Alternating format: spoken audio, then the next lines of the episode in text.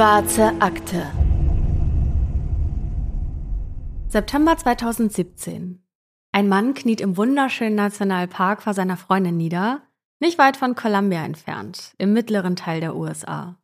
Der Mann ist sportlich gekleidet. Kurze blaue Shorts, ein orangefarbenes Tanktop, das seine muskulösen Arme zeigt. Eine schwarze Bauchtasche baumelt an seiner Hüfte. Die längeren Haare trägt er zu einem Knoten im Nacken zusammengebunden. Die Frau trägt ein knielanges T-Shirt-Kleid, schwarze, hohe Strümpfe und schwarze Schuhe. Das lange, dunkle Haar hat sie offen. Sie strahlt ihn an. Immerhin stellt er ihr gerade die Frage aller Fragen.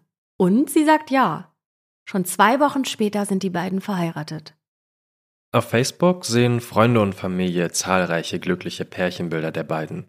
Fotos einer gemeinsamen China-Reise, Fotos von Spaziergängen in der Natur, Fotos eines jungen, verliebten Paares. Gekrönt wird ihr Liebesglück ein gutes Jahr später durch die Geburt der gemeinsamen Tochter. Alles scheint perfekt zu sein. Happy Family, Ende gut, alles gut. Bis die Ehefrau plötzlich spurlos verschwindet.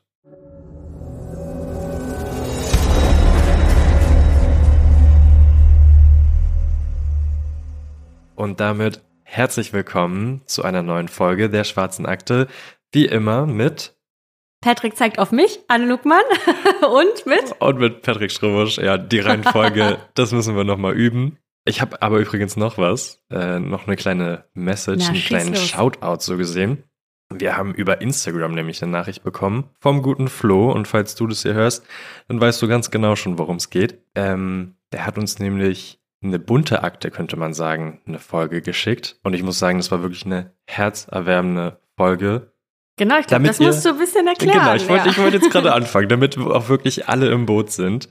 Der Flo hat uns über Instagram geschrieben, dass er und seine Frau die schwarze Akte empfohlen bekommen haben von seiner Schwester und die das dann durchgesuchtet haben. Auf einer Reise. Auf, genau. Und wenn ich das so richtig verstanden habe, so als eine Art Dankeschön, haben sie dann für den Sohn der Schwester eine Folge aufgenommen und haben es die bunte Akte genannt, haben sogar das Intro so mit Xylophon aufge das aufgenommen. Das war mein Highlight, das ist so süß. Das war richtig, richtig süß, wo es um Kuscheltier geht. Und wie gesagt, es war wirklich, wirklich herzerwärmend, auch die Auflösung am Ende. Und deswegen wollten wir euch hier natürlich auch nochmal an der Stelle ganz schöne Grüße äh, dalassen an dich, Flo, an deine Frau und natürlich auch an deine Schwester, ohne die das ja so gesehen auch nie entstanden wäre. Das war dieses Mal zugegebenermaßen ein bisschen längeres Intro. Und deswegen würde ich sagen, springen wir schnell in die heutige Akte. Ja, also harter Cut hier an der genau. Stelle. Ähm, manchmal ist es schwierig, einen ja, guten Übergang zu finden. Wir finden jetzt keinen, deswegen lass uns direkt starten mit dem Fall der heutigen Folge. Und der liegt noch gar nicht so weit in der Vergangenheit zurück, nämlich im Jahr 2019. Das ist ja gerade mal vier Jahre her. Der Antrag, von dem wir euch gerade schon im Intro erzählt haben, der war noch mal zwei Jahre vorher, also im Jahr 2017. Und der Mann, der hier auf die Knie gegangen ist, der heißt Joe. Er ist noch gar nicht so lange mit seiner Freundin Mang Chi zusammen, aber er scheint sich sicher gewesen zu sein, sein Leben mit ihr verbringen zu wollen. Doch irgendwann verschwindet Mang Chi von einem Tag auf den anderen. Einfach so. Sie lässt alles zurück. Geld, ihren Pass, ihren Ehemann und ihre kleine geliebte Tochter. Warum? Dieser Frage gehen wir in der heutigen Folge der Schwarzen Akte nach. Doch bevor wir über den Tag des Verschwindens sprechen, wollen wir euch zuerst Joe und Mangchi etwas genauer vorstellen. Mangchi wird am 18. April 1991 in Xi'an in China geboren. Wegen der Ein-Kind-Politik im Land wächst sie als Einzelkind ohne Geschwister auf. Laut ihrer Mutter Ki Ren wollten sie und ihr Ehemann aber eh nur ein Kind bekommen und diesem Kind dann ihre gesamte Aufmerksamkeit und Liebe entgegenbringen. Schon im Alter von fünf Jahren begeistert sich Mangchi für Kalligraphie und Malerei. In der Grundschule lernt sie dann Englisch und versteht die Sprache sehr schnell. Mangchi wächst zu einer ambitionierten und intelligenten jungen Frau heran. Es ist ziemlich hart, sich gegen die Konkurrenz durchzusetzen und einen der begehrten Studienplätze an den Top-Unis von Shanghai zu bekommen, aber Meng Chi hat es geschafft. Ihre Eltern sind daher auch sehr stolz auf ihre Tochter, aber Meng Chi selbst reicht das noch nicht. Sie will mehr erreichen. Um sich weiterzubilden und später eine unabhängige Frau zu sein und sich auch ein eigenes Leben aufzubauen, verlässt sie China 2012 und zieht in die USA, nach Columbia. Dort studiert sie mit fünf anderen chinesischen Studentinnen und Studenten an der University of Missouri als ein Teil eines Austauschprogramms. Im Dezember 2014 macht sie dort einen Masterabschluss in Maschinenbau sowie Luft- und Raumfahrttechnik. Neben ihren beruflichen Fähigkeiten als Ingenieurin interessiert sich Mong Chi außerdem fürs Fotografieren und für Musik. Im Jahr ihres Verschwindens, 2019, ist Mong Chi 28 Jahre alt. Ihr Freund und späterer Ehemann Joe studiert zur gleichen Zeit ebenfalls an der University of Missouri, auch Maschinenbau. Er wächst in Kansas City auf, ungefähr zwei Stunden Autofahrt von Columbia entfernt, wo er dann Mang Chi kennenlernt. Allerdings nicht an der Uni, sondern bei einem Job. Die beiden lernen sich im September 2015 kennen, da ist Mang Chi 24 und Joe 19 Jahre alt. Beide arbeiten in einem Unternehmen namens Nanuva. Das stellt Material für zahnmedizinische Produkte und Zahnersatz her. Mang Chi wird direkt aus der Uni heraus von ihrem Professor rekrutiert, um dort zu arbeiten, und das sehr erfolgreich, denn sie ist Joes Vorgesetzte. Die beiden mögen sich, verstehen sich gut, und so kommt es, dass sie im Januar 2016 auf ihr erstes Date gehen. Aus dem Date wird schnell mehr. Die beiden verlieben sich. Eineinhalb Jahre später, im Sommer 2017, reisen sie gemeinsam in Mang Chis Geburtsland nach China. Hier holt sich Joe heimlich das Einverständnis von Mang-Chis Vater ein, denn er möchte dessen Tochter heiraten. Die Liebesgeschichte der beiden nimmt rasant Fahrt auf. Denn nur kurze Zeit später, am 8. September 2017, kommt es zu der Szene aus dem Intro. Joe und Mang-Chi sind auf einer Wanderung im Rockbridge Memorial State Park unterwegs. Das ist ungefähr acht Kilometer südlich von Columbia gelegen. Eine sehr beliebte Gegend für Wanderer und Radfahrer. Auf dem Devil's Icebox Wanderweg können Besucher zum Beispiel ein großes Höhlensystem mit Felsbrücke und einen unterirdischen Bach bestaunen. Und genau auf diesem Wanderweg geht Joe mit einem Ring vor Mang-Chi auf die Knie. Zwei Wochen später sind die beiden dann schon verheiratet, bis dass der Tod sie scheidet. Joe und Mang-Chi sind bereit, eine Familie zu gründen und Eltern zu werden. Am liebsten drei, vier oder sogar fünf Kinder.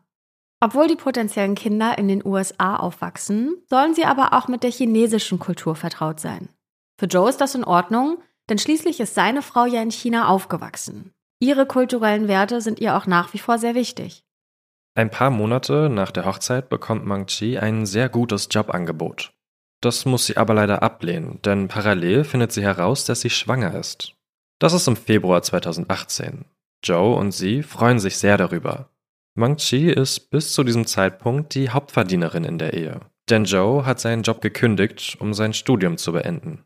Finanziell werden es harte Zeiten, da Mang Chi Vollzeitmutter sein möchte. Fast ein Jahr nach der Hochzeit, am 3. Oktober 2018, wird ihre erste gemeinsame Tochter Anna geboren. Joe beschreibt Mang Chi später in einem CBS-Interview als tolle und fürsorgliche Mutter, die beste Mutter überhaupt.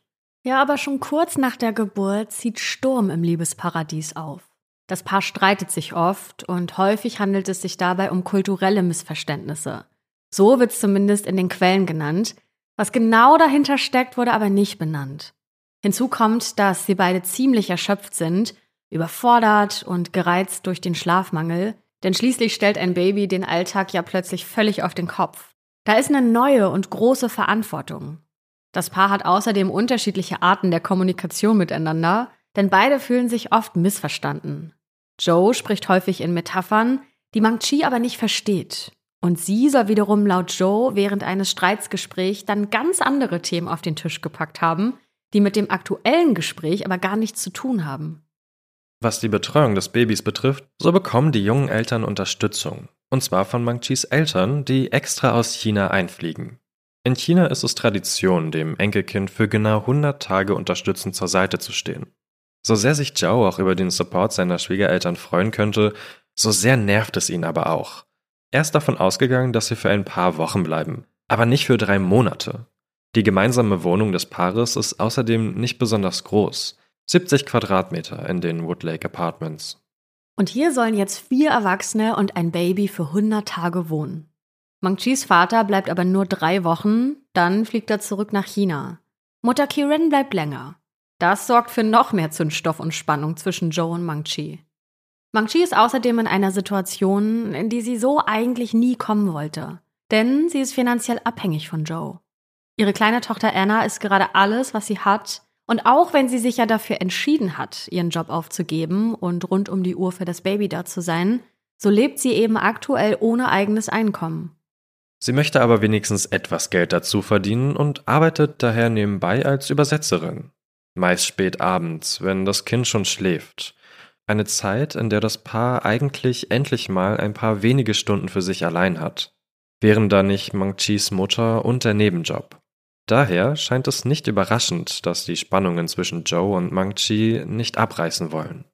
Zumindest ein Grund, warum die beiden ständig streiten, löst sich Ende 2018 auf. Denn Mang-Chis Mutter fliegt Mitte November zurück nach China. Im Sommer 2019, also ein Dreivierteljahr nach Annas Geburt, beginnt Joe ein Praktikum bei einem Hersteller von Einrichtungsgegenständen in Carthage. Das ist fast 250 Kilometer von Columbia entfernt. Aber nicht nur die Entfernung macht den beiden zu schaffen, denn nun müssen sie auch noch finanziell für zwei Wohnungen aufkommen. Das Praktikum, die ständige Streiterei, vieles führt dazu, dass sich das Paar immer weiter voneinander entfernt. Joe denkt sogar an Scheidung und recherchiert dazu im Internet. Er spricht aber nie mit einem Anwalt darüber, weil Mang Chi und er trotz Unstimmigkeiten und Streitereien an ihrer Beziehung arbeiten wollen. Und dann kommt der Abend des 8. Oktober 2019, einen Dienstag gegen 23 Uhr. Das Paar ist in der gemeinsamen Wohnung in Columbia. Tochter Anna schläft im Nebenzimmer. Joe wünscht sich die alte Intimität ihrer Beziehung zurück. Er hat sich etwas überlegt. Er will seine Frau massieren und so eine schöne, entspannte Stimmung schaffen. Mang Chi scheint darauf aber wenig Lust zu haben und weist seine Annäherungsversuche zurück. Stattdessen will sie sich schlafen legen und sagt ihm, dass sie etwas am nächsten Tag vorhabe. Auf seine Nachfragen, was genau, antwortet sie ausweichend. Und sie schlafen ein. Der nächste Morgen, der 9. Oktober 2019. Als Joe langsam wach wird, die Augen öffnet und sich zur Seite dreht, da bemerkt er, dass die andere Betthälfte neben ihm leer ist. Mang-Chi liegt nicht neben ihm. Sie scheint die Wohnung also schon verlassen zu haben, ohne dass er davon aufgewacht ist. Als Joe schließlich aufsteht und ins Wohnzimmer schlurft, da bemerkt er aber plötzlich noch was anderes. Etwas, das ihn schlagartig wach werden lässt. Seine Frau ist weg, aber was immer noch da ist, sind ihr Autoschlüssel, ihr Handy, ihr Portemonnaie und der Ehering. Dass man eine Sache davon vergisst, okay, aber alles? Hat sie die Wohnung überstürzt verlassen? Was, oder besser gesagt, wer aber immer noch da ist, ist die gemeinsame Tochter Anna. Und nicht nur Joe bemerkt Marchis Abwesenheit, auch ihre Mutter Kieran macht sich am anderen Ende der Welt Sorgen. Sie merkt schnell, dass irgendetwas nicht stimmt, denn normalerweise telefoniert sie jeden Tag mit ihrer Tochter. Mang-Chi hätte ihr doch Bescheid gegeben, wenn sie keine Zeit zum Telefonieren gehabt hätte.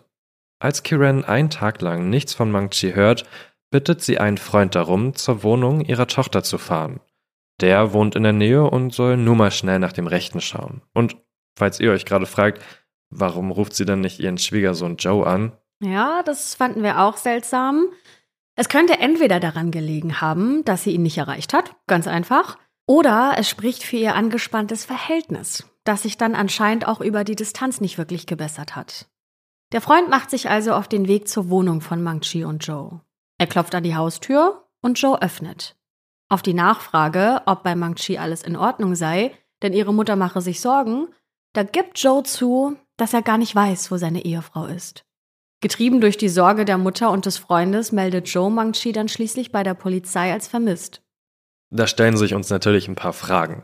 Warum erst zwei Tage später? Hat er vorher versucht, sich das gut zuzureden?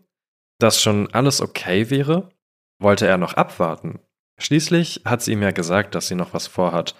Aber hätte sie ihren Ehemann nicht vorgewarnt, wenn sie länger wegbleiben würde? Nicht nur die Fragen lassen ein seltsames Gefühl zurück, auch die Tatsache, dass Joe nicht den Notruf 911 wählt, sondern die Nicht-Notrufnummer 311. Das wäre ja gleich das Erste, was ich machen würde, wenn ich keinerlei Kontakt äh, herstellen könnte und meine Partnerin dann auch noch gefühlt alles zu Hause gelassen hat. Also ich fand das auch ein bisschen merkwürdig, weil Ja, sich selbst gut zureden hin oder her, kann ich noch im Ansatz nachvollziehen. Aber spätestens dann bist du doch eigentlich voller Sorge und Panik. Und dann wäre mein erster Gedanke jetzt nicht abzuwägen, naja, jetzt ist es schon zwei Tage weg, dann rufe ich jetzt mal den Nicht-Notruf an. Also als Ehemann oder generell als liebender, nahestehender Mensch musst du doch einfach voller Panik sein und dann auch den Notruf anrufen wollen. Weißt du, was ich meine? Also ja, ich finde, es ist merkwürdig. Auf jeden Fall. Also, wie gesagt, ich würde es ja auch sofort machen, weil ich ja nicht wüsste, was los ist und alles zu Hause ist. Okay, er hat gesagt, sie hätte gesagt, sie hat noch was vor, aber alles zu Hause zu lassen, komplett weird. Und dann, genau, einfach den, den Nicht-Notruf-Nummer zu wählen. Ich meine, okay, die wird dann sehr wahrscheinlich an den Notruf weitergeleitet, aber trotzdem zählt da doch jede Minute, wenn eine Person vermisst ist, eine Person, die dir nahe steht. Ja, auf jeden Fall, auch wenn er den Nicht-Notruf wählt, kommt natürlich noch am selben Tag, also am 10. Oktober 2019 sind wir mittlerweile, noch ein Polizist zu ihm nach Hause. Der stellt Joe dann ein paar Fragen und das Ganze wird auch mitgefilmt. Also wenn ihr wollt, dann könnt ihr euch das auch anschauen. Und zwar in der 48-Hour-Folge, die wir euch in den Shownotes verlinkt haben. 48 Hour ist eine amerikanische Doku-Sendung, ja, Doku-News-Sendung, die schon seit Ende der 80er Jahre auf CBS ausgestrahlt wird. Joe bringt dem Polizisten Mangchis Handy, das hat sie ja zurückgelassen, denn vielleicht gibt das ja Aufschluss über ihren Verbleib. Fünf Tage nachdem Joe seine Frau als vermisst gemeldet hat, gibt er am 15. Oktober ein Interview gegenüber KRCG. Das ist so eine Art Zweigsender von CBS. Schaut euch das Video auf jeden Fall mal an. Das verlinken wir euch auch in den Show Notes und das geht so knapp 10 Minuten. Joe steht da im Freien vor seinem Apartmentkomplex und im Hintergrund sieht man auch einen Teil davon. Er wird zu Beginn gefragt, wie man den Namen seiner Frau richtig ausspricht und was für ein Mensch sie ist. Er lächelt, während er spricht. Mang Chi sei ein engagierter Mensch. Sie arbeite hart und möchte Geld verdienen. Das gefällt ihm, erzählt Joe der Reporterin. Er mag es auch, dass Mang Chi so detailverliebt ist. Das sieht man nicht so oft bei anderen. Er erzählt weiter, dass sie dasselbe studiert haben. Joe träumt schon länger davon, vielleicht irgendwann mal einen Carshop zu eröffnen. Durch die geteilte berufliche Leidenschaft könnten die beiden auch ein gemeinsames Business starten. Darüber haben sie auch schon bei ihren ersten Dates gesprochen. Mang Chi sei einfach eine Person, die man gerne um sich hat. Sie habe die Schwangerschaft so gut gemeistert, ohne sich zu beschweren. Das beeindruckt ihn. Sie sei die beste Mutter überhaupt. Seit er sich ganz alleine um die Tochter kümmern muss, weiß er erst, wie anstrengend und stressig es ist, ein Kleinkind zu betreuen. So erzählt es Joe vor laufender Kamera. Er hofft, dass seine Frau wieder gesund und sicher nach Hause kommt und sagt, dass er und Anna sie lieben. Die Reporterin möchte dann wissen, ob Joe irgendwas bemerkt hat, ob Mang Chis Verhalten in den letzten Tagen vielleicht verdächtig war. Und der gibt zu, dass es in den letzten Monaten nicht so gut zwischen ihnen gelaufen ist. Als Mang Chi ihn in seiner Wohnung in Carthage besucht hat, dort, wo er sein Praktikum gemacht hat, da hat sie quasi nie die Wohnung verlassen. Er habe sie zwar ermutigt, auch mal rauszugehen und Leute zu treffen, denn sie könnten ja vielleicht was zu dritt als Familie unternehmen oder auch nur die zwei als Paar. Aber Mangchi wollte das nicht, was Joe komisch fand, wie er im Interview zugibt. Er gibt aber noch weitere, private Einblicke in ihre Ehe. Mangchi hätte sich in letzter Zeit ihm gegenüber nicht besonders geöffnet, nicht über das gesprochen, was sie bewegt, und das, obwohl Joe immer versucht hat, für sie da zu sein. Er gibt sich hoffnungsvoll gegenüber der Reporterin, glaubt, dass Mangchi zurückkommen wird, er liebt sie.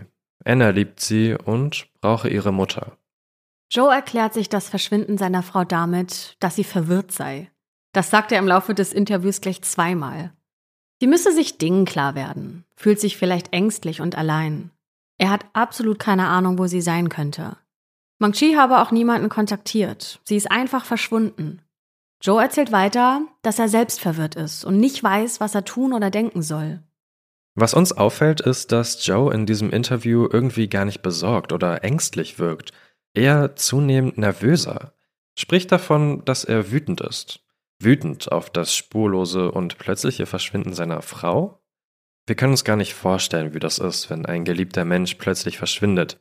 Wir können nur beschreiben, wie es sich für uns anfühlt, dieses Interview zu schauen, wie Joe darin rüberkommt. Vielleicht kann er auch einfach nicht so offen Gefühle zeigen und hält seine Emotionen zurück. Vielleicht wirkt er aber auch so gelassen, weil er eben doch eine Vermutung hat. Denn er sagt, Zitat, ich hoffe, dass sie wenigstens mit jemandem zusammen ist, der sich um sie kümmert und sie in Sicherheit bringt. Deutet er mit dieser Aussage an, dass Mang Chi eine Affäre mit einem anderen Mann hat? Ist sie deswegen abgehauen? Hat sie die Streitigkeiten und Spannungen innerhalb ihrer Ehe nicht mehr ausgehalten und ist in die Arme eines anderen Mannes geflüchtet? Denn Joe findet eine Woche vor dem ersten Geburtstag seiner Tochter heraus, dass Mang Chi über WeChat mit jemandem geschrieben hat. Das ist sowas wie das chinesische WhatsApp. Das erzählt Joe aber nicht in diesem Interview, sondern in der 48 Hours Doku. Der Mann, mit dem sie da geschrieben hat, heißt Joe und lebt in China. Joe lässt sich die chinesischen Nachrichten übersetzen und findet heraus, dass die ganz schön anzüglich sind. Mang Chi schreibt dem Mann zum Beispiel, ich will dich jetzt so sehr. Aber nicht nur das. Mang Chi schreibt dem Mann, dass sie nicht glücklich in ihrer Ehe ist, dass das Verhältnis zu ihrem eigenen Ehemann distanziert geworden ist und dass Joe das auch gemerkt haben muss. Sie habe einfach kein Interesse mehr an ihrem Ehemann. Das zu lesen, die Worte seiner Frau an einen fremden Mann, trifft Joe hart. Er ist verwirrt, wütend und fühlt sich betrogen. Für ihn sieht das nach einer Beziehung aus, die sie online mit diesem Mann führt. Fünf Tage vor dem Interview, beim Besuch des Polizisten in Joes Wohnung, da erzählt er dem Beamten von ihrem Tagebuch. Mong Chi hat darin von einer geheimen und emotionalen Liebe geschrieben. Als Joe das mit dem chinesischen Mann und den Nachrichten herausgefunden hat, da hat er Mang Chi aber nicht gleich damit konfrontiert, denn er brauchte noch ein bisschen mehr Zeit, um sich alle Nachrichten übersetzen zu lassen. Die Polizei checkt jetzt also Mang Chis elektronischen Fußabdruck. Gibt es vielleicht Uberfahrten irgendwohin, vielleicht ja zum Flughafen? Hat sie Flugtickets nach China gekauft, um zu diesem Mann zu fliegen? Am selben Tag, an dem Joe das Interview gegenüber KRCG gibt, stellt er sich freiwillig den Fragen der Beamten auf dem Polizeirevier von Columbia, ohne Anwalt. Joe erzählt, dass er und Mang Chi sich eigentlich nicht groß streiten. Der letzte große Streit wäre eine Woche vor ihrem Verschwinden gewesen. Im Grunde war das aber nicht mal ein richtiger Streit. Mang Chi soll am Abend vor ihrem Verschwinden angespannt gewesen sein. Wollte Joe ja auch gar nicht verraten, was sie am nächsten Morgen vorhat. Soweit ja erstmal eine unauffällige Befragung. Allerdings werden die Polizisten plötzlich misstrauisch. Denn kurz nach Mang Chis Verschwinden hat Joe etwas getan, was in ihren Augen ungewöhnlich ist. Denn Joe ist nachts mit dem Auto durch die Gegend gefahren, die kleine Tochter Anna hinten auf dem Rücksitz, um neue Wanderwege auszukundschaften. Das heißt, um das nochmal so deutlich zu sagen, statt nach seiner Frau zu suchen, hat er also lieber neue Routen in der Natur ausgecheckt. Oder tun wir ihm gerade Unrecht und er wollte sich einfach nur ablenken? Ein Beamter fragt ihn, ob er die Wohnungstür abgeschlossen hat, bevor er mit dem Auto weggefahren ist. Darauf antwortet er, ja, hat er, sagt Joe. Der Beamte wundert sich über dieses Verhalten, denn wie soll Mang Chi, falls sie genau in der Zeit zurückkommen sollte, ohne Schlüssel oder Handy in die Wohnung gelangen? Joe schweigt daraufhin einige Sekunden lang. Er wippt mit dem Kopf und antwortet zögerlich, dass er darauf auch keine Antwort hätte. Eine junge Frau wird also vermisst. Sie hat alles in der Wohnung zurückgelassen. Es gibt kein Blut, keine Waffen, keine Zeugen, keine Leiche keine wirkliche Spur. Was ist also passiert? Wo ist Mangchi? Hat sie wirklich ihre kleine Tochter in den USA zurückgelassen, um zu einem Mann nach China zu fliegen? Sie ist eine großartige, liebevolle Mutter. Das sagt ja sogar Joe selbst. Der Staatsanwalt Dan Knight, der sich dem Fall wenig später annimmt, ist misstrauisch. Gegenüber CBS sagt er Folgendes. Wir haben unser Bestes getan, um jeden einzelnen Stein umzudrehen. Aber es gab eine Menge Steine. Die Beamten bitten Joe um Einsicht in sein eigenes Smartphone. Sie möchten sich das näher anschauen. Und was sie darauf finden, ist mehr als interessant. Sie stoßen auf heimlich aufgenommene Tonaufnahmen. Insgesamt mehr als zehn Stunden Material. Darauf zu hören sind Streits und Auseinandersetzungen zwischen Joe und Mang Chi. Wie findest du das, dass die sich heimlich aufgenommen haben? Ich finde es ehrlich gesagt ein bisschen sass. Ich finde es ein bisschen verdächtig. Wenn ich meine Partnerin aufnehmen würde, dann habe ich irgendwie schon was im Hinterkopf, ja. wofür ich das in der Zukunft gebrauchen könnte. Wobei ich der Meinung bin, dass das eigentlich gar keinen Sinn ergibt, weil wenn du das vor Gericht dann anwenden willst, Also die andere Person muss ja wissen, dass sie aufgenommen genau. wird, glaube ich, damit es überhaupt äh, anwendbar ist. Aber ich finde es auf jeden Fall sehr komisch. Wie steht es bei dir? Ich finde es super seltsam. Vor allem finde ich das auch dahingehend komisch. Also er weiß, dass das Ganze aufgenommen wird und wird sich ja entsprechend auch ausdrücken. Er wird sich ja seiner Worte bewusst sein. Und Mang Chi hatte nicht die Möglichkeit, weil sie es ja nicht wusste in dem Moment. Und ja, wenn du dich streitest, dann sagst du ja manchmal auch Sachen, die du vielleicht gar nicht so meinst, weil du aus einer großen Emotion heraus sprichst. Und dann ist es ziemlich unfair, dass du einen Streit hast, eine Person, die ihre Worte mit Bedacht wählt und die andere Person, die da vielleicht emotional die Worte nur so rausballert, ist ein bisschen unfair. Auf jeden Fall. Aber wir werden ja gleich sehen, was es damit auf sich hat. Joe sagt jedenfalls in einer der Aufnahmen, dass er über ihre Beziehung sprechen möchte und dass er überlegt, sie zu beenden. Er sagt, dass er es nicht mag, mit ihr verheiratet zu sein und mit ihr zusammenzuwohnen. Dass es eine furchtbare Beziehung sei. Er würde sogar vor Gericht aussagen, dass sie ihn missbraucht. Er provoziert sie, droht ihr damit, sie abschieben zu lassen. Und diese Aussagen von Joe lassen ihre Beziehung in einem ganz anderen Licht dastehen. All die heimlich aufgezeichneten Streitigkeiten offenbaren eine kaputte Ehe. Allerdings kommt jetzt der Clou, denn sie wussten sogar voneinander, dass sie manchmal ihre Gespräche aufzeichnen, also gegenseitig. Das Paar versuchte nämlich so, sich gegenseitig besser zu verstehen. Sie haben also ihre Sprachaufnahmen als Mittel genutzt, um ihre Streitigkeiten auseinanderzunehmen und sie damit zukünftig, zumindest hoffentlich, zu vermeiden. So erzählt es Joe den Beamten. Oft haben die Aufnahmen aber genau das Gegenteil bewirkt und zu weiteren Auseinandersetzungen geführt. Wenn sich das Paar also gegenseitig heimlich aufgenommen hat, dann bedeutet das doch, dass es auch Aufnahmen auf Mangchis Smartphone geben muss. Und tatsächlich, auch auf ihrem Telefon werden die Beamten fündig. Insgesamt über vier Stunden Material. Aufgenommen zwischen Oktober 2018, also ein Jahr vor ihrem Verschwinden, und Sommer 2019, ein paar Monate vor ihrem Verschwinden. Auf den Aufnahmen ihres Telefons ist unter anderem Folgendes zu hören. Joe sagt, dass, wenn sie sich weiter so benimmt, er ihr schwört, dass es unschön wird. Er sagt, Zitat, Was versuchst du zu tun? Meinst du das ernst? Willst du mir das Baby wegnehmen? Versuchst du mich verrückt zu machen, damit du mir die Polizei auf den Hals hetzen und mir mein Baby wegnehmen kannst? In einer anderen Aufnahme sagt er, du denkst, du bist so mächtig in dieser Gesellschaft. Vergiss aber nicht, dass es die Natur gibt. Du bist immer noch nur eine Frau. Anhand mehrerer Aufnahmen, die Mang Chi gemacht hat, zeichnet sich ab, dass Joe versucht, sie unter Kontrolle zu bringen, die Macht über sie zu haben. Vielleicht habt ihr schon mal den Begriff Gaslighting gehört. So nennt man in der Psychologie eine Form psychischer Manipulation. Die Opfer werden dabei gezielt verunsichert, damit sie eine falsche Darstellung der Realität akzeptieren oder sogar anfangen, an ihrer eigenen geistigen Gesundheit zu zweifeln. Sie zweifeln an der Wahrnehmung der eigenen Realität. Das kann dazu führen, dass das eigene Selbstvertrauen beeinträchtigt wird und sich das Opfer sozial isoliert.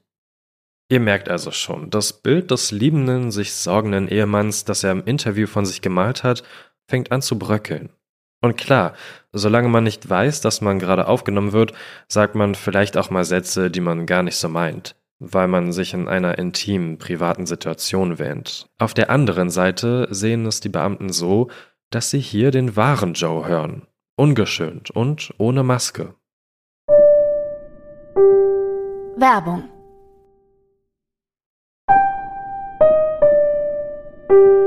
Werbung Ende.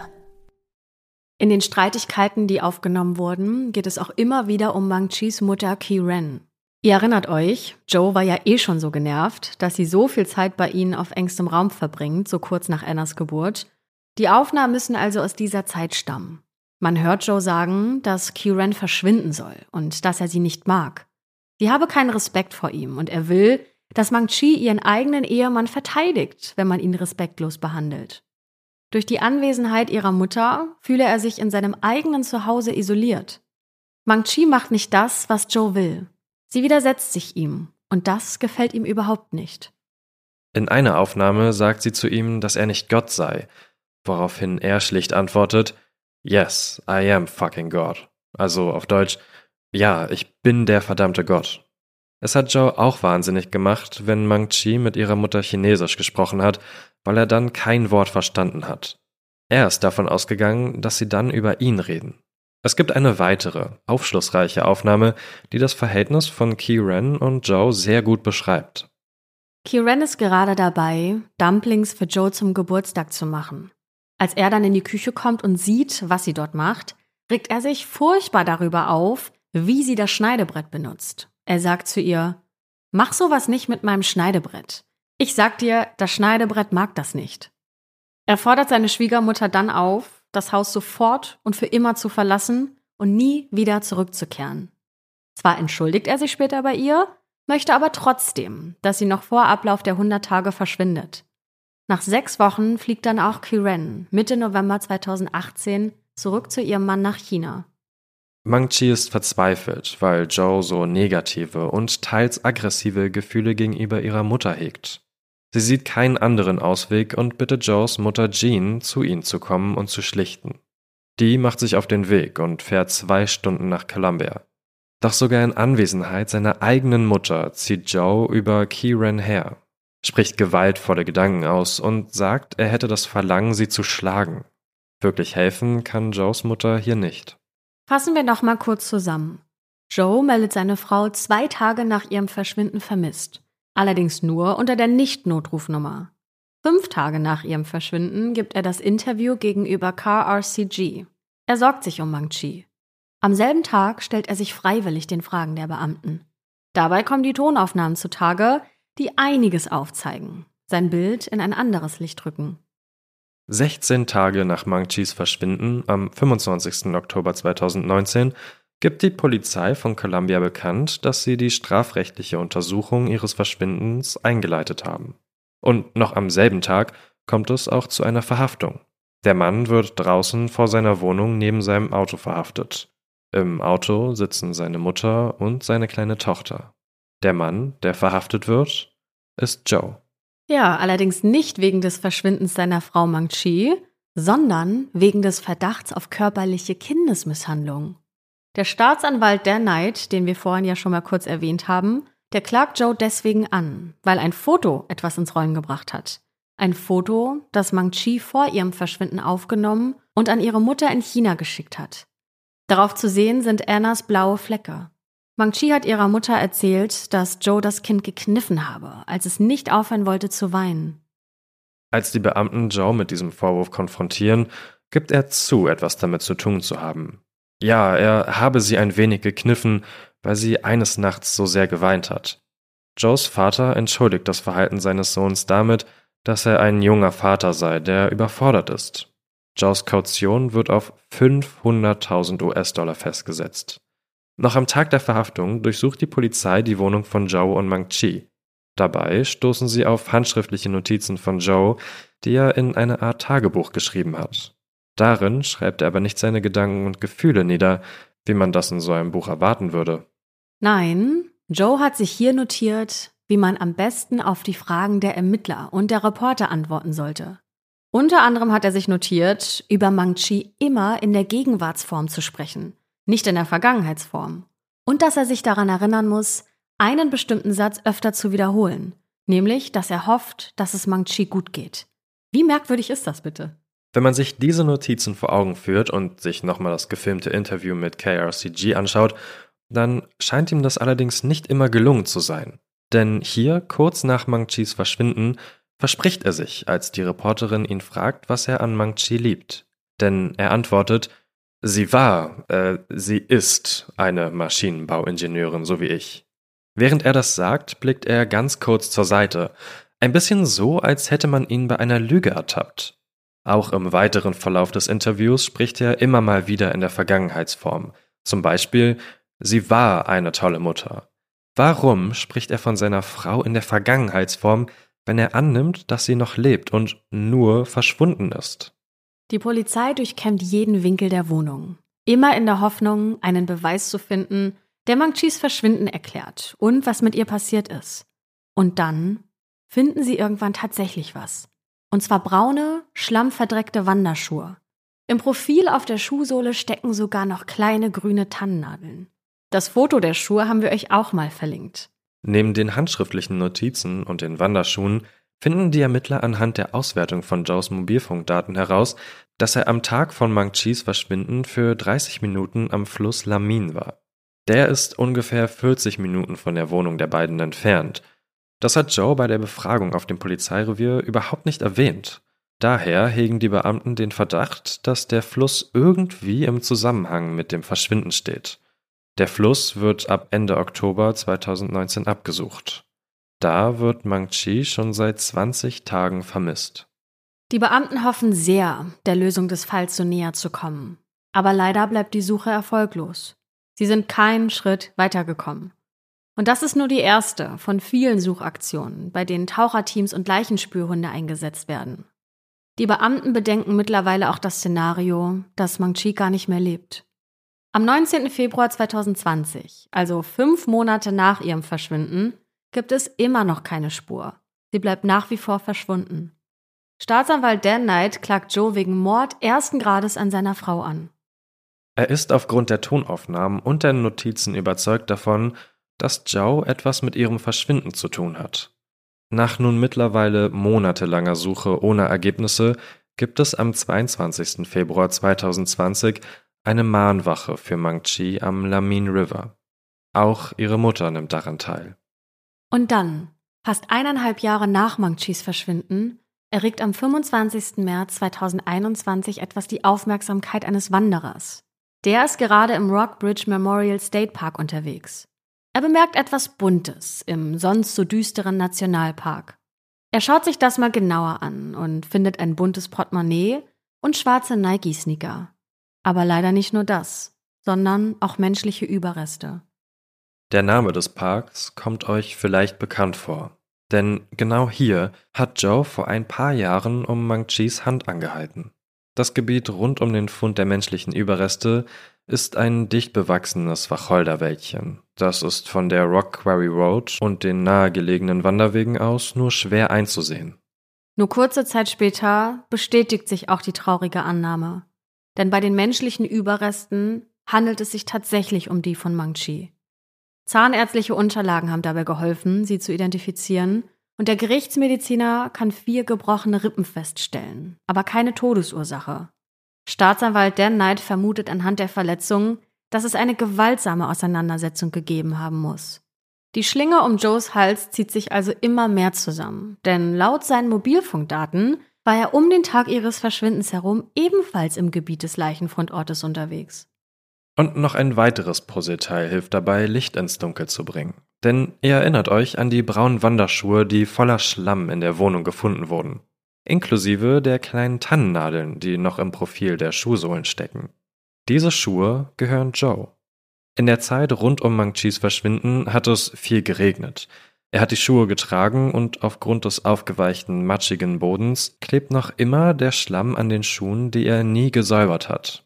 Die Polizei zieht eine Expertin für Populationsgenetik hinzu. Sie soll untersuchen, ob die Pflanzen-DNA von den schlammigen Wanderschuhen mit den Pflanzenproben der Bäume in der Nähe des Fundorts von Mangchis Überresten übereinstimmt. Staatsanwalt Dan Knight verkündet nur wenig später, dass die DNA eines Wacholderbaums, der über der Grabstätte im Wald steht, tatsächlich mit den Proben vom Schlamm der Wanderschuhe übereinstimmt. Ein Expertenteam hat sich auch die Nadeln des Wacholderbaums genauer angesehen und diese dann mit denen unter Joes Schuhen verglichen. Und wieder ein Treffer. Das bringt Joe jetzt neben den Mobilfunkdaten mit dem Fundort in Verbindung. Auch die Expertin, die die Proben untersucht hat, ist sich nach der Übereinstimmung der DNA sicher, dass Joe seine Frau dort begraben hat. Joes Prozess beginnt am 1. November 2021 über zwei Jahre nach dem Verschwinden seiner Frau. Mangchis Eltern können nicht dabei sein, weil Kieran nicht reisen kann. Stattdessen sind Freunde von Mangchi im Gerichtssaal und tragen Shirts mit einem Foto ihres Gesichts drauf. Joes Mutter, sein Bruder, Stiefvater und Tante sind ebenfalls anwesend. Angesichts der Tatsache, dass Joe nun direkt mit dem Ort in Verbindung gebracht werden kann, an dem die Überreste seiner Frau gefunden wurden, präsentiert sein Verteidiger Scott eine neue Geschichte vor Gericht. Dank eines Wacholderbaums und dessen DNA kann Joe jetzt schlecht weiterhin behaupten, dass Mang-Chi freiwillig abgehauen sei. Er muss also zugeben, dass er seine Frau in einem flachen Grab im Nationalpark begraben hat. Sein Verteidiger argumentiert, dass Joe seine Frau zwar tatsächlich getötet habe, aber dass alles ein tragischer Unfall gewesen sei. Es soll sich wie folgt zugetragen haben. Joe und Mang Chi sollen sich zu Hause gestritten haben. Joe wollte seine Frau abends massieren, um ihr wieder näher zu sein, mit der Aussicht auf Sex. Mang Chi wollte das aber nicht. Daraufhin soll Joe wütend geworden sein, hat sie mit ihrer Online-Affäre konfrontiert, also dem Mann aus China, und er sei verletzt und traurig und wütend deswegen und wolle einen Spaziergang mit der Tochter machen, um sich ein bisschen zu beruhigen. Davon wollte sie ihn aber abhalten. Joe sei vom Schlafzimmer in die Küche gegangen, um sich Schuhe anzuziehen. Mang Chi soll ihm hinterhergerannt sein, während er Anna holen will. Joe und Mang Chi sollen körperlich aneinander geraten sein, haben angefangen, sich gegenseitig zu schubsen. Erst sie ihn, dann schubst er sie zurück. Als Joe seine Frau schubst, sei Mang Chi sehr unglücklich nach hinten gefallen, gegen die Küchenarbeitsplatte. Er habe sie nochmal geschubst. Dieses Mal sei sie zu Boden gegangen und habe sich den Kopf dabei gestoßen. Im Zuge der Schubserei soll sich Mang Chi auch die Rippen gebrochen haben, so der Verteidiger. Danach soll das Paar aufgehört haben, sich gegenseitig durch die Küche zu schubsen. Mang Chi habe Joe gesagt, dass er sie in Ruhe lassen soll, dass er verschwinden soll, aber ohne Anna. Joe verlässt daraufhin für 45 Minuten die Wohnung und läuft durch die abendliche Nachbarschaft. Als er zurückkommt, da ist Mang Chi schon im Bett. Joe schaut nach YouTube-Videos und legt sich dann selbst gegen 23.30 Uhr schlafen. Der Rechtsmediziner, der die Obduktion durchgeführt hat, der wird im Zeugenstand gefragt, ob die Rippenbrüche wirklich von der Schubserei und den Aufprellen stammen können. Er erklärt, dass das schon möglich sei, dass es sich dann aber um ziemlich kräftige Stöße gehandelt haben muss. Der Verteidiger spricht weiter und sagt, dass Joe am nächsten Morgen gegen 5 Uhr aufgewacht sei, weil seine Tochter so laut geschrien habe. Als er allmählich wach wurde, habe er bemerkt, dass sich Mang Chi neben ihm nicht im Bett rührt. Er habe sie geschüttelt, aber trotzdem hat sie sich nicht gerührt. Ihr Körper war eiskalt und sie hatte keinen Puls. Mang Chi ist tot. Gestorben an inneren Verletzungen, so der Verteidiger. Total in Panik habe Joe dann aber nicht den Notruf gewählt, sondern seine Frau später selbst begraben. Joes Verteidiger verargumentiert dieses Verhalten damit, dass sein Mandant Angst hatte, extreme Panik, in einem dissoziierten Zustand der Verleugnung. Joe selbst sagt, dass man ihn doch sofort verdächtigt hätte, sie ermordet zu haben. Seine Gedanken seien gerast und aus heutiger Sicht sei sein Verhalten dumm gewesen. So zitiert ihn die Columbia Tribune. Spricht da ein Mann, der in Panik geraten ist? Oder haben wir es mit einem kaltblütigen Mörder zu tun, der versucht, sein Verbrechen zu vertuschen? Nachdem Joe den Tod seiner Frau festgestellt hat, hätte er nachgedacht. Er habe Mang Chi in den Kofferraum des Autos verfrachtet und anschließend seiner Mutter per Textnachricht zum Geburtstag gratuliert. Dann ist die Entscheidung gefallen. Er habe sich das Auto geschnappt, Mang Chi im Kofferraum, die kleine Anna auf der Rückbank und ist durch die Gegend gefahren. So ähnlich hatte Joe es auch den Beamten bei der ersten Befragung erzählt, nur ohne den Zusatz, was sich zu dieser Zeit im Kofferraum befand. Joe hatte das Gefühl, seine Frau beerdigen zu müssen. Er sei ziellos durch die Gegend gefahren und habe sich nach einem passenden Ort umgesehen. Jefferson City, Fulton, Ashland. Das belegt auch die Auswertung seiner Mobilfunkdaten. Statt nach Wanderrouten hat er also nach einer Grabstätte für seine Frau gesucht. Eine halbe Stunde habe es gedauert, Mang Chi in dem flachen Grab im Wacholderwäldchen zu bestatten. Auch das bestätigt die Auswertung der Mobilfunkdaten. Und so sind auch Schlamm an und die Nadeln unter die Wanderschuhe gekommen. Einen Tag später ist dann der Freund vorbeigekommen, den Kieran geschickt hat. Er sollte nachschauen, ob bei Mangchi alles in Ordnung sei. Joe lügt ihn jedoch an und erzählt, dass seine Frau verschwunden ist. Joe war zu diesem Zeitpunkt schon viel zu tief in seine eigenen Lüge verstrickt und meldet Mangchi als vermisst. Sein Verteidiger sagt dazu, Sobald er in diesen Kaninchenbau hinabgestiegen war, entschied er sich, diesen Weg weiterzugehen. Der Staatsanwalt Dan Knight kommentiert, dass das eine ziemlich clevere Geschichte sei, die der Verteidiger hier präsentiert, dass sie aber nicht wahr ist. Vier gebrochene Rippen müssen Wang Chi so große Schmerzen bereitet haben, dass sie eigentlich ins Krankenhaus hätte fahren müssen. Er glaubt, dass alles mit der Massage angefangen haben muss, aber nicht im sinnlichen, entspannten Sinne. Joe muss sie gewirkt haben, sagt er. Danach spielt er die geheimen Tonaufnahmen zwischen Joe und Mang Chi ab. Die Menschen im Raum hören, wie die beiden sich streiten. Sie hören, wie Joe seine Frau hirnlos nennt. Er sagt, er sei nicht glücklich, habe kein glückliches Leben. Und weiter hört man Joe sagen, Zitat, wenn du das nächste Mal ein Loch gräbst, lass ich dich einfach hineinspringen und begrabe dich mit Erde. Die Staatsanwaltschaft weist anschließend darauf hin, dass die Leiche von Mang Chi im März in einem flachen Grab gefunden wurde. Laut Staatsanwalt helfen die Tonaufnahmen dabei, das Motiv zu ermitteln. Dan Knight glaubt, dass sich Joes Wut lange gegen seine Frau aufgestaut hat, weil er sie nicht mehr kontrollieren konnte und daher beschloss, sie loszuwerden. Am 9. und 10. November 2021 sagt Joe dann selbst aus. Er hat jetzt keinen Bart mehr, trägt einen schwarzen Anzug, ein weißes und am nächsten Tag ein blaues Hemd mit Krawatte und er wird lange vom Staatsanwalt befragt. Joe sagt aus, dass Mang Chi der Hauptauslöser für die meisten Spannungen innerhalb ihrer Ehe war. Sie habe oft die Stimme erhoben, laut geschrien und ihm gar nicht richtig zugehört. Der Staatsanwalt fragt emotional, Sie haben Mang Chi auf diesem Bett getötet, nicht wahr? Und Joe antwortet, Nein. Dan Knight fragt weiter, ob Joe sich auf ihren Rücken gesetzt oder auf sie gesprungen sei und sie erstickt habe. Auch hier antwortet er mit Nein. Joe wiederholt, dass Mang Chis Tod ein Unfall war. Am 11. November 2021, nach einem zehntägigen Prozess, halten beide Seiten ihre Schlussplädoyers. Die unzähligen Tonaufnahmen, die Mobilfunkdaten seines Smartphones und die DNA des Wacholderbaums bringen Joe mit dem Grab seiner Frau in Verbindung.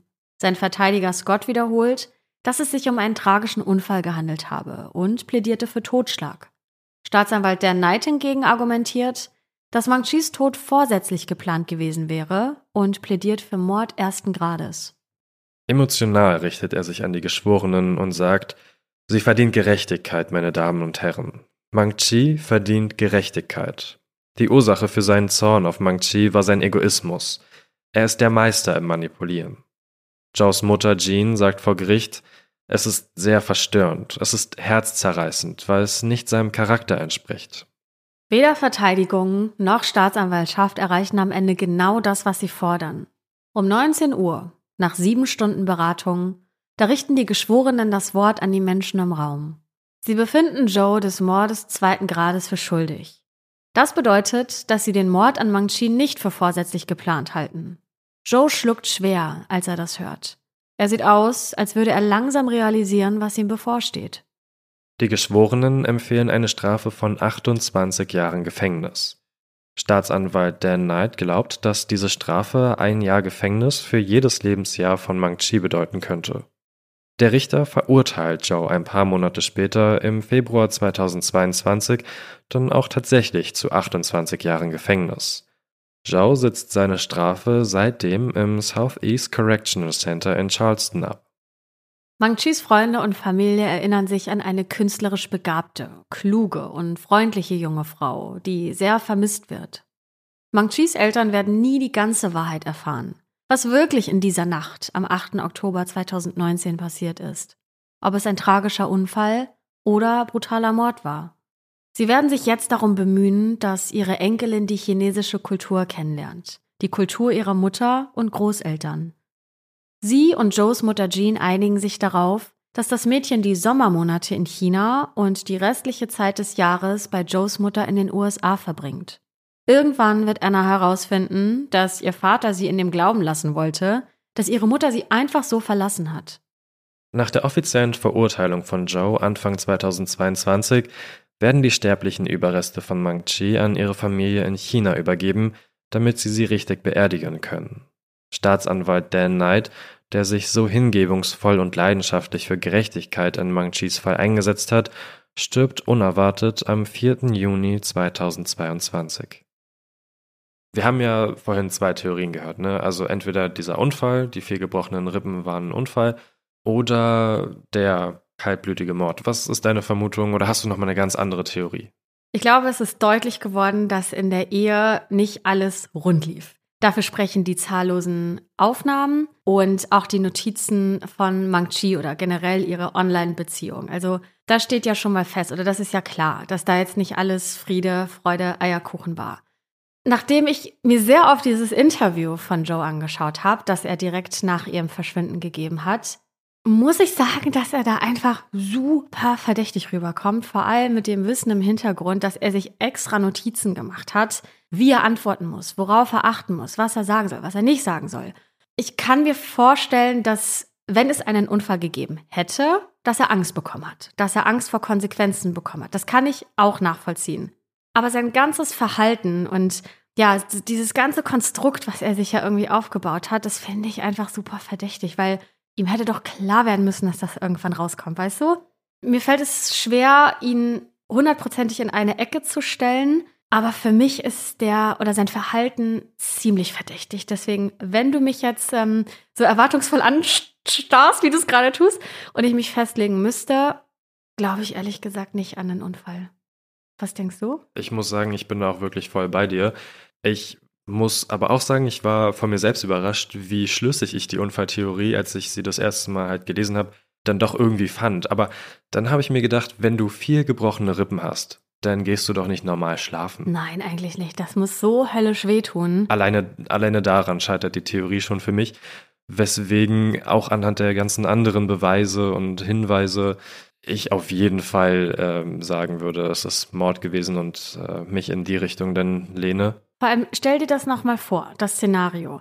Die beiden streiten sich heftig, sie schubsen sich, ähm, sie verlässt sich, geht ins Bett und so weiter. Und am nächsten Morgen stellt er fest, dass seine Frau, mit der er ja einfach noch zusammen ist, das heißt, er wird sie ja noch geliebt haben, sie wollten es ja auch weiterhin versuchen, liegt neben ihm tot im Bett.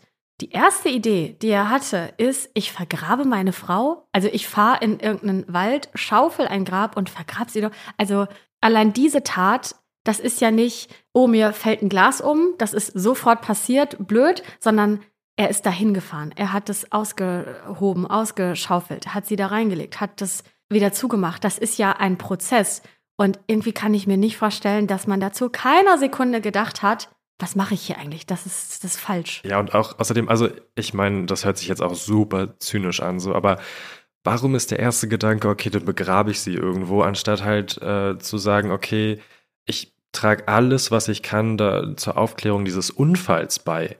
Hat er ja vor Gericht auch gemacht später. Da hatte er ja auch seine Erklärung. Warum ist er damit nicht sofort zur Polizei gegangen? Naja, weil er Panik hatte. Aber also für mich ist es überhaupt nicht schlüssig. Da wir beide uns jetzt einig sind äh, oder zumindest ähnliche Gedanken haben, finden wir es natürlich total spannend, wenn es äh, Zuhörende gibt, die sagen, Anne, Patrick, nein, totaler Quatsch.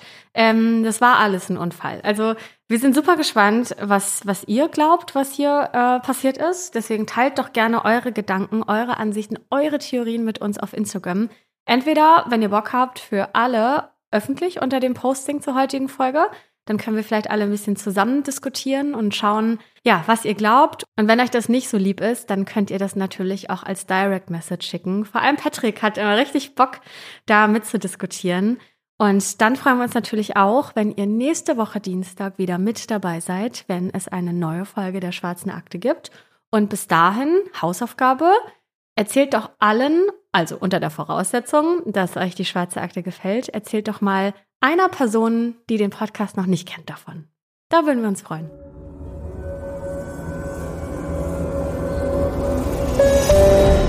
Wir sind eure Hosts Anne Lugmann und Patrick Strobusch. Redaktion und Schnitt Anne Luckmann. Mit der Stimme von Pia Rona Sachse. Ausführender Produzent Falco Schulte. Die Schwarze Akte ist eine Produktion der Julep Studios.